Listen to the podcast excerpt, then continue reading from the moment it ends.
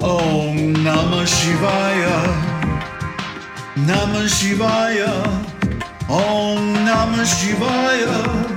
Om Namah Shivaya. Om Namah Shivaya. Namah Shivaya. Om Namah Shivaya. Om Namah Shivaya. Om. Namaste. So let's talk about chapters 14 and 15 of the Vidyeshwara Samhita of Shiva Purana.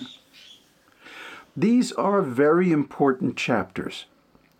If you haven't watched the video or listened to the reading of these two chapters, do it now, and then, you'll understand what I'm talking about. Otherwise, I noticed that the readings get less views, like half the views of the Spiritual Insights videos. Um, that means you're not listening to the actual chapters, the, the material that I'm talking about, the context that I'm referring to in these spiritual insight videos. So it's very important. You should go through those too.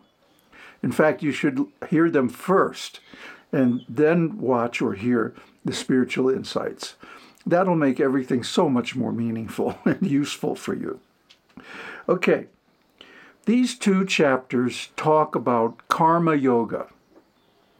Now, if you're wondering why you don't feel like you're making spiritual advancement, or why it's hard for you to meditate, or why love of God isn't blooming in your heart, huh?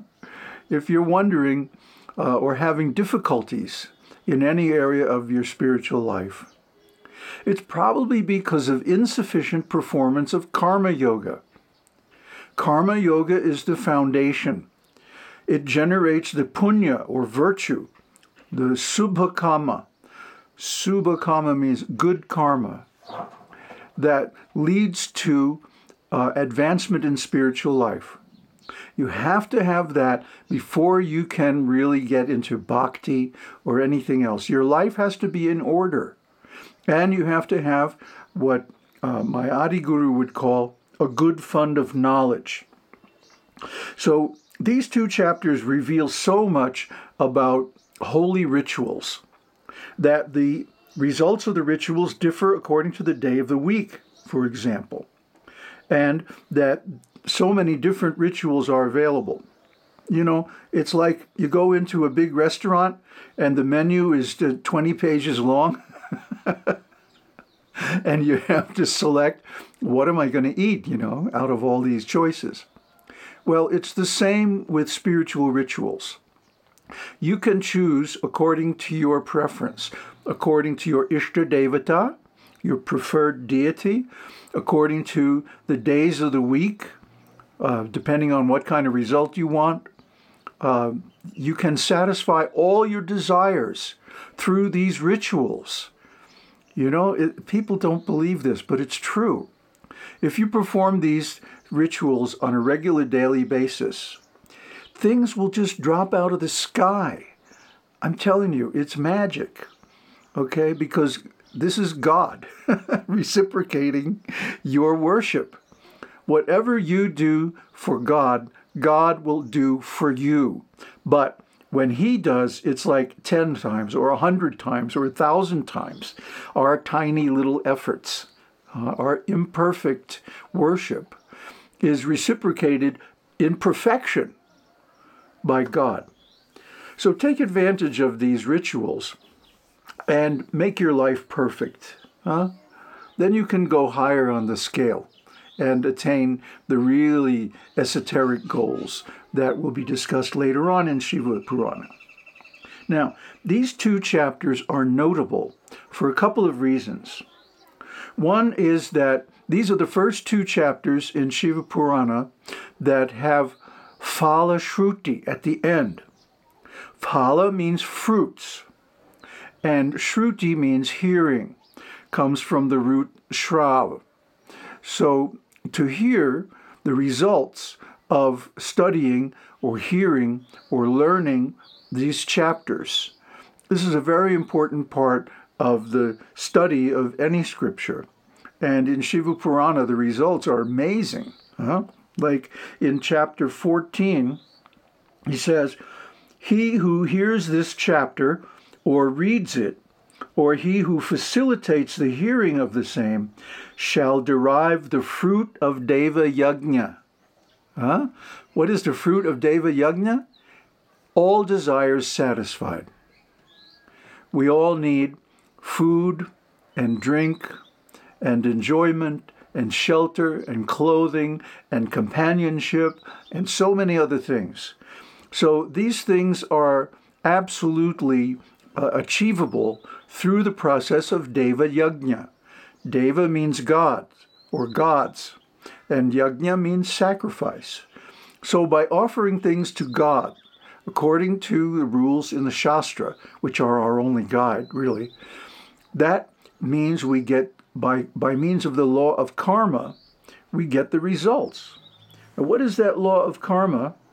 This is also described in chapter 15. Theism is that feeling in which one fully realizes that all actions are consequential. In other words, everything we do has a result. Everything we do, every action we perform is a cause, and that cause brings results in time.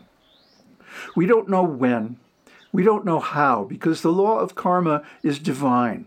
It's inscrutable. It's beyond human intelligence. Apurusheya. Uh, it's, it's so subtle and complex. Really, only God and Goddess know how this law of karma is working. But it works for sure. So, any actions that you perform in worship of God are sure to have wonderful consequences and any offenses that you make will also have consequences. Mainly, the results of the good actions are delayed. So you want to, on the one hand, perform uh, sacrificial rituals for God, and on the other, you want to avoid offenses, and that means offenses to the Lord or to his devotees. So, what is the result of studying or hearing the 15th chapter? If he performs the sacred rites with dedication to God, he shall attain salvation. He who reads or hears this chapter becomes righteous and endowed with knowledge. See, this is why I recommend that you hear the reading because just listening to me talk about it is not going to give you the same result. So you should go back and listen in detail to the reading of the chapters, and then you will get the results. See, now you'll be amazed by some of the Phala Shrutis in upcoming chapters of Shiva Purana. I mean, it's amazing. Just by hearing certain chapters, for example, one is guaranteed liberation. This is huge.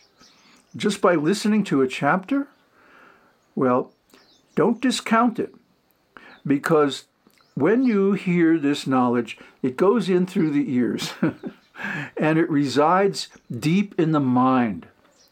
You know, the mind contains recordings of everything we've ever experienced. And so it remains in the mind, and slowly, slowly, it connects with all of our experience.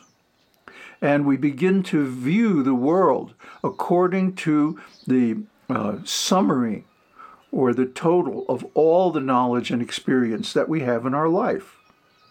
So, by hearing these wonderful scriptural descriptions that go beyond human intelligence, one's intelligence actually expands and one becomes uh, spiritually intelligent. You get divya jnana. That means spiritual knowledge and realizations. Just by hearing. Shravanam, Kirtanam, Mananam. Remember from chapter 10? By hearing and then repeating and then by contemplating or meditating on the what you have heard you get all kinds of spiritual benefits. Why do you think I'm taking so much trouble to read all these chapters and then to discuss them and give the meaning and interpretation of difficult points? Because there's so much benefit. The benefit is described actually uh, back in the first Samhita, in the chapter on how to uh, how to arrange a reading of Shiva Purana. I didn't record that chapter or those chapters. I think there's two or three chapters about that topic matter. That because it's so elaborate and so complex, really nobody today has the ability to do it. But guess what? We have the internet. So, simply by recording and reading these chapters and posting online, so many people are benefited. And the reciter, moi, gets tremendous benefit. and I'm feeling it. I'm experiencing it. And if you've been watching my videos for a while, you can tell my life is coming together. I'm feeling so happy. Everything is going great. Why? Subha karma. That means by karma yoga, the uh, good karma, the, the bank account, if you will, of good karma increases more and more. And because of that, so many obstacles are nullified. So many things that could happen, like accidents and stuff like that, are nullified. Uh, good luck comes. You cannot see how it's happening, but it happens. Other people's attitudes change. Other people's actions change. I've seen the people around me benefit and advance spiritually from my good karma. Just the action of reading and recording and disseminating this scripture has created so much benefit in my life. I'm not going to bore you by listing it out, but trust me, it's happening. And you can see uh, I'm so happy these days. So I'm going to continue this for sure. This is the panacea of all panaceas. Panacea means the solution to all problems. And I'm here in an astrologically very powerful Jupiter zone up in the mountains in a pure environment with good people who are also devotees and who believe in what I'm doing and who see by my actions that my motivations are pure. And because of this, everything is auspicious. Jupiter now is approaching the Earth at its closest in 67 years. And so these readings are going out into the world and slowly, slowly becoming more and more popular. Uh, they're also a podcast, which you can access by the links in the video description below. And if you want, then you can go anywhere and be listening to Shiva Purana. And as we've gone over, you'll get so many benefits. So please take advantage of this program. Listen to all the readings. The readings are more important than the analysis, trust me.